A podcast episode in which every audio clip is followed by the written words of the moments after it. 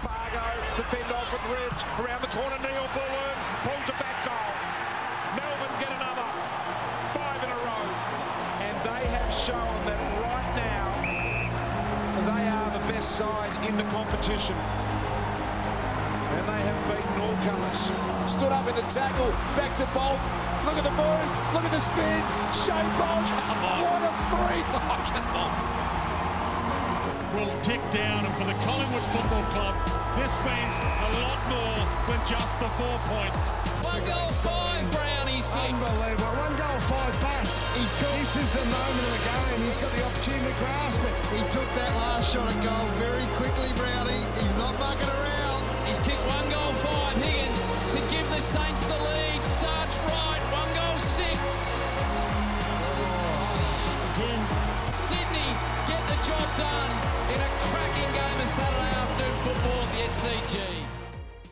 Welcome to Sports Speak. Today, Jono joins me to discuss all the action from the AFL's round 12 and our latest power ranking. You. Hope you had a delightful weekend, my I- friend. I did have a delightful weekend, and I'm sure you had a good one too. Your team had a bye and therefore couldn't lose. Close, closest as we're going to get to four points in a little while, I think. So, Uh, let's start with the biggest winner. Let's just kick right off. So do you mean apart from the West Coast, or do you mean the actual Demons? Because that was the game of the week. That was a really good display, and it's all the proof I need to know that the, the Demons are for real this year. What did you think? Because I mean, I know you uh, you saw it on delays.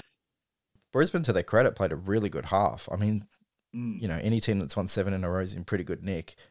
But you know, listening to the players' interviews thereafter, they they seemed to indicate that they thought they were playing a boring style, the Demons, in the first half, and just not putting them under enough pressure.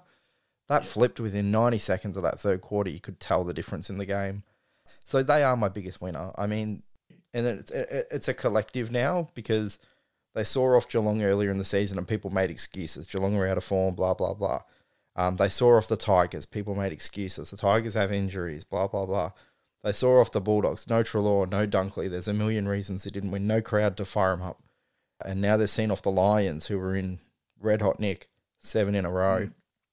And when you put all four of them together, they've still only lost one game by one point on the whole season. Yep. It, they've got to have so much Away. belief. Yeah.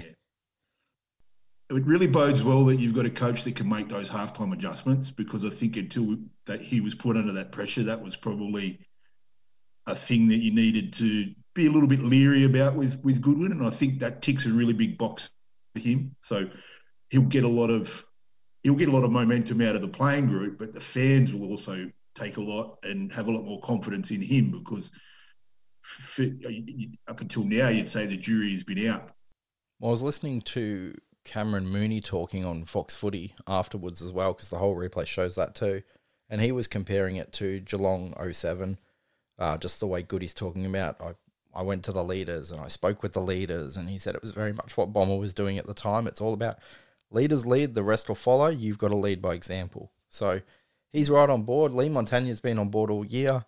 Uh, there's believers out there now, and the people that aren't believing now are just Melbourne fans who are a bit jaded, I think. you, you put a resume together like the first half of this season and people have to take you seriously. If they're cherry ripe in September, they're going to go a pretty fair way and you know, they'll be playing out of the G. yeah, real confidence about it. Biggest loser for you for the round? Carlton, definitely Carlton. Today they had every everything that could go right pre-game for them went right, and they got beat, and they're not a chance of the eight now.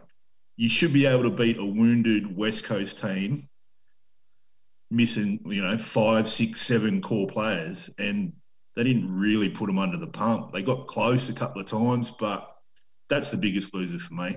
If you were to play finals footy, you got to win these games. I think I've wasted too much time thinking about how good they could be because I don't think they're going to make that, and I think I think there's going to be a bloodletting out of Carlton again. They're my biggest loser too. So this is where we're in lockstep on these. The Blues were terrible. I watched the game. I told you before the game started, before the round started, that I was super keen to see what came to between Carlton and West Coast. There was a real curiosity for me about it. I thought it was a must win for both. Carlton never had the desperation that said we must win this game. And when you got Tim Kelly, Luke Shuey, Josh Kennedy, Oscar Allen, Jeremy McGovern, I, there's so many, and the Blues at no stage threatened to put them to the sword. They never looked like winning. No, I mean Harry McKay getting knocked out doesn't help, but they're just they're just a disappointing side. Like they, they bought these they bought these front running guns, but look, you can't be just rampaging off off the the halfback flank and win footy games, and that's pretty much been proven in the way that they've played all year. So they flattered to deceive, and I think proof's in the pudding now. They're shot. They're 0 7 against top eight teams. They did exactly what I said they've been doing for weeks, which is they lost by about three to four goals to a team that's apparently better than them. So to, to drop that and drop it with a whimper in the last quarter against a team that has won the least last quarters in the season, I mean, far out. If a Carlton fan, four and eight, whew, that's rough. Yeah. The Boys Club book, we read an excerpt today. The West Coast Eagles, I suppose, expose on their drug culture, for lack of a better term. Yep, mm. late 90s to early, well, to mid to late 2000s. We read an mm. excerpt. It's in the book, The Boys Club by Mick Warner. I can't wait to read that book for starters. But what did you take out of today's? I mean, it's old news, but what did you take out of it? I think it's just putting everything fully into the light. Everything that, you know, has been talked about and rumoured and this and that. And I mean, these whispers are still going on and it's been 15 years. I think this sort of stuff needs to come to light so it doesn't happen again. And I think that the interesting thing was the, the degree of cover up from the AFL and from the club that I don't think I ever sort of, like, I never thought too much about. Like, you don't think too much about it apart from the fact is how the hell did Benny Cousins avoid avoid any strikes or fail not fail a drug test? Well, let me career? let's give that context because I probably didn't do a good enough job of that in the in the start there. So how the AFL has covered this up, they had an independent judge investigate the West Coast playing group and the West Coast club for a period to find out if they could be charged with bringing the game into what was it? In, not into disrepute, but something along those lines. It was a disrepute, I think. Yeah. Yep, and that was, but the the period the AFL gave this investigator to charge them with anything was 2007 and beyond, which did not take into account earlier the earlier period where they were at their absolute worst, and that's how they politic their way out of it in interviews where Demetriou Gillon basically said, well, the independent judge said there was nothing worth nothing charging them, here. but that's again worth pointing out from 07 onwards. So moving the chess pieces to suit your agenda there. But as far as West Coast are concerned, holy hell, they were informed in 1999. The only reason they got warnings was because they were running with bikies in Northbridge. It wasn't because they were taking drugs. If they took their drugs and still turned up to training, I mean, this book should have come out in 2010, 2015, but at least it's coming out now, and you can sort of pass that rumor into into a bit more fact. And what this what this judge did is he looked into West Coast, found nothing to answer for on the basis, or nothing that they could be charged for, rather beyond two thousand and seven, on the terms that the AFL gave him. Correct. Now, interestingly, he goes on to say in that article that his research showed the um, the well known Chad Fletcher story, which is the flatlining in Las Vegas, and it goes to show it's worth reading and worth looking into. Um, this excerpt's available on the internet but he talks about how other reporters knew about this, senior AFL administrators knew about this, club officials knew about this, but no one wanted to run with it for obvious reasons. And some of that again comes back to that access style and that boys' club and that mentality of the cover up, which is where this all went wrong. You know, they had so many incidents. Ben Cousins, Daniel Kerr's a domestic violence abuser. There's Daniel, um, Chick. Daniel Chick, yeah, exactly right. Chris Mainwaring overdosed and died. Michael Chad Fletcher flatlined in Las Vegas it's it's interesting. It ruined Ben Cousins' life. The fact that he thought he was invincible and was backed by the club created that sort of aura about them, and that was it came out on the field. It's just like we can go all day. We can we can do everything. We can do whatever we want, and we're untouchable. And that was how they played their footy, and that's how they, you know, hurt people close to them, and guys died, and you know, relationships and criminal activity and all that other shit that came along with it was just a byproduct of it. But when they were on the footy field, they were pretty bloody good, and that was the problem. If they were a shit side, nobody would have done like something would have been done, but they were the best side. Well, that's right. Yeah, the club the club turned a blind eye because they had on field success and financial success. They- that's the nature of the beast. Buried it. They buried it so deep, and you know it took as as the article that we were reading today. It took it took a an investigative reporter with no ties, no real ties to to the sport to get to the bottom of it because he didn't care about you know stepping on toes or losing access or or doing whatever. He's just like, well, this is a story. And like that was what opened the whole can of worms because then everybody's like, well, as it says in the article, it's like, well, well, the footy journos got trumped. So they're like, oh, well, we've got to make up for lost time and find our own, you know, back page stories and things like that. And that's how it all just snowballed from there. It's just, it's really interesting. I, I think the whole story is going to be interesting, regardless of the Eagles. But you've got the other parts. I'm sure there's going to be stuff on other, other part of the darker areas of the game and the way that the traditional footy boys club has has operated and how they're probably not going to be able to do that anymore. All right. Well, anyway, I can't wait to read Mick Warner's book, The Boys Club. Uh, Let me read a statement here. We'll move on to Collingwood. The Collingwood Football Club. Oh boy, is this starting to get messy. I'll read the statement from the current board. The board of the Collingwood Football Club stands for unity, not division, and will therefore stand against coups driven by personal ambition. Not one, let alone four, of the current board is prepared to step aside to allow to allow a boardroom coup as proposed by Jeff Brown to proceed. A coup is not warranted, it has not been justified, and cannot be justified, nor is it in step with good governance or the will of the members to agree to the demands of an individual member wanting only to be president.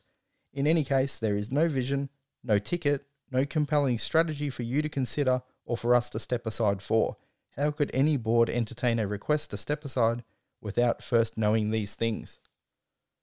Oh boy, is it it's about to get a bit ugly at Collingwood, I suspect. Civil war. This needs to happen at Collingwood. I think. I think everything has happened over the last thirty years. They're all tied to Eddie McGuire. You can tell that he's still a puppeteer in the back, pulling strings, keeping his media commitments alive. They've got to do something, and it's up to the members of the club to make that.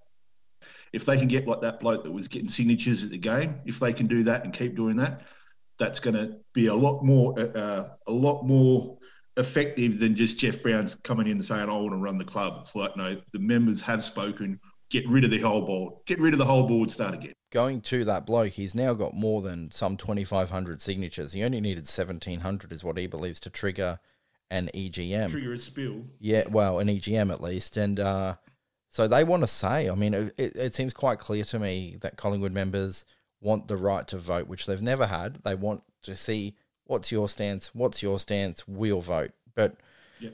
you know, people like Eddie, Mark Korda, even Jeff Brown are, seem very much not for the members they- having a part of this.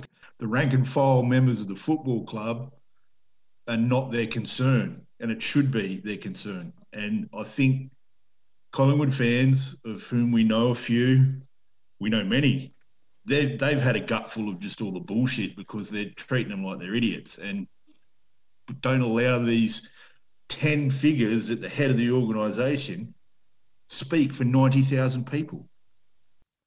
Collingwood have created this situation. Um, they have not dealt with the situation well, and now they're sowing this dissension that's going to spill into the fans. So they need to get out and get this get this figured out because either have the bloodletting or don't have the bloodletting, but let your members do the talking. Righto, that's Collingwood. We think it'll get messier before it gets cleaner, that's for sure. So Absolutely. let's step into some power rankings, Jono. Your number 18 and bottom team is Hawthorn. We're uh, we're a pretty rough rough side and not playing attractive football either. So yeah, deservedly bottom because we got beat by North. Fair call. I've got North there. They had the buy. Nothing's happened. They can stay down the bottom. Happy days for me. 17 for you. North beat Hawthorn, so go in front of them just based on that alone. For me, 17 this week is Hawthorn. They've dropped a spot on my rankings. Granted, they didn't play, but a team below them did and had a win. 16, sir. Uh, Collingwood, I flirted with uh, putting them higher up on this list, but this seems a bit bit more of a sensible place to put them after a win over uh, over the Crows. And good to see Jamie Elliott back. He had six. It was a good game. Uh, I also have Collingwood moving up just the one spot above Hawthorn, who were idle. I do think that five point win was pretty impressive, though. The the whole rules that they had to sit with to get there and do that, and to then go out and win on the road in a rabid crowd, which is hard to do, regardless of how mediocre Adelaide are. Still a good win. Good on them. Uh, from 15th, who do you have in there? I had Adelaide because I, you know, I could have I could have raised them up off a loss and uh, decided not to do so. So they stay at uh, stay where they were. Yeah, I've got St Kilda staying where they are. They put in a better performance. The umpires gave them every chance, but they still didn't win a winnable game against a team everyone predicted they'd be ahead of this year, and they're Mm. significantly behind them. So St Kilda stay 15 for me, 14 for you. Uh, Carlton just pretty insipid. We've talked about them enough. We- have, yeah, they were they were insipid. Uh, I've got Gold Coast. They sat idle. They didn't play. Can't put them above anybody for not doing anything. So 14 for me is the Gold Coast. 13 for you. Uh, St Kilda, pretty much the same reasons as for Carlton. They haven't showed anything whenever they've needed to show something, and they drop because of it. Yeah, fair call. I've got Carlton in there. That's a drop for me. Losing losing my trust. 12 for you. I've got Gold Coast just by dint of the fact that they didn't play, and I'm excited to see them after the after their bye. I think they could be pretty frisky, so they go ahead of two teams that should have shown more, but didn't. So I've actually moved Adelaide up a spot above Carlton just because that's how disappointed by Carlton I was. yeah, Adelaide probably could have beaten Collingwood. They didn't. That was a toss of the coin. These things happen. They're a young list that I didn't think would win more than two or three games. Carlton, Yeah. I thought would be a finalist or at least pressing, and they're nowhere near it. So yeah. When in doubt, go with the overachiever, not the underachiever. Is how I'm sort of trying to look at it. indeed, your 11 spot. Fremantle, that's about right for them. They're 11th for me too. Same spot for me. Uh, 10 for you. Uh, GWS, no change. Yeah, same for me. No, no change in the order there. GWS at 10. Number nine, sir. Essendon, I've dropped them below the West Coast this week because they weren't they weren't bad in the Dreamtime game, but you, in the end, you got beat by 40 points by a side that you want to be more competitive against because you matching motors with them at the same part of the ladder. So yeah, they dropped below the West Coast. It was a strange game, the dream time. I I was until ten minutes to go, I was right on board how good Essendon looked, and then they absolute the floodgates completely opened, and Richmond tore them apart. So I've got them at nine as well. Number eight for you. Who's in your top eight? West Coast, you know, going across to neutral territory and beating a side that also had designs on a top eight spot without, you know, six or seven of your best players. It's pretty good. I have West Coast at eight too. I had them there. They've stayed they've stayed steady. There's not a lot of change on this list here. They had a good win, undermanned against Carlton. So tick for them. All right, so number seven, I have Port. I've dropped them by for the same reason that I rose up the Gold Coast. They didn't play, so you didn't really, you know, out of sight, out of mind. They're in that they're in that mid table mix though. You dropped them two spots on the back of not playing. That's whoa. Yeah. Well, I thought I thought Richmond's win was really good, and I thought Sydney's win was really good, and there's not that much between them anyway. So, yeah, give them a rise. Fair call. Number six for oh sorry, num- my number seven is Sydney. I've still got them there. I, I mentioned my lack of trust in them. A nine point win over St Kilda doesn't do much for me at home, but it's another win. They're eight and four. You can't argue with success. There comes a time when you have to believe in their position on the table because it's there. It's in. It's it's it's a fact. Yeah, they're grinding games out. And I mean, had they had they held on against the Giants, we're talking about a nine and three team. So Yeah. good luck to them. They're seventh for me. Six for you. Richmond, I was really impressed with them this week. They're um, if they can if they can sneak their way into the top four, look, it doesn't matter where they sneak it, where they are in the eight. They're a legitimate premiership hope still. Yeah, they've got the runs on the board, don't they? They're six earned for me, but uh, you know they've got West Coast next week in Perth, so you know that's that's a game I'm looking forward to. Again, the Eagles, but we'll take it. We'll see what happens. Yeah. Um, and if they win that, they'll they'll probably catapult for mine. Uh, number five for you. I've got yeah, I've got Sydney there. I've still got them. I've got them slightly ahead of Richmond because, as I said, they're, they're, they're converting. They're not as sexy as they were earlier in the year, but they're still putting games into young kids. Yeah, I've got the power staying idle at five for me. They they got a big game as well this week. Geelong, top four, our power four. Who have we got up the top? Four for you, sir. Is Geelong clearly a clear top four for me at this stage.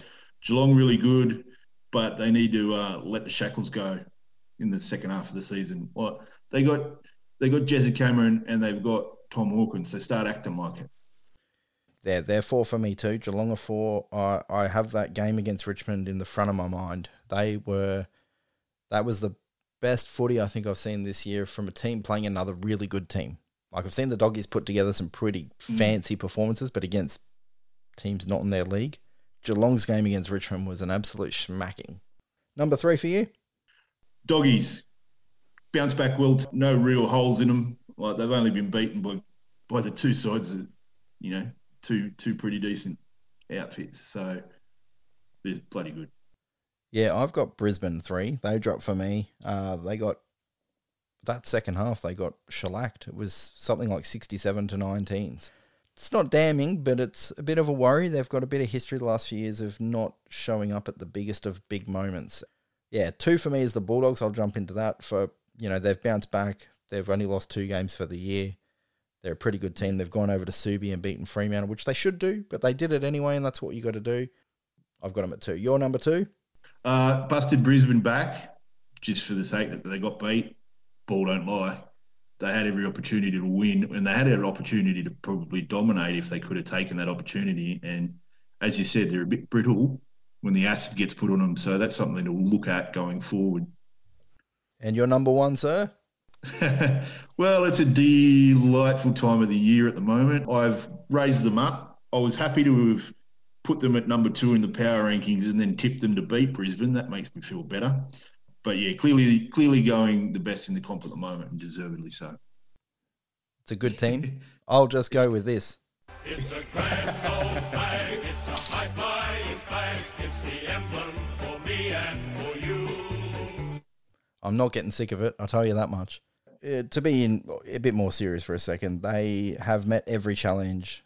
I, as a fan who is very, as you would know, as anyone who knows me would know, very slow to jump fully on board, to fully buy in.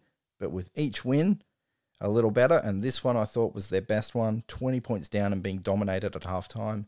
The defense hung them in there.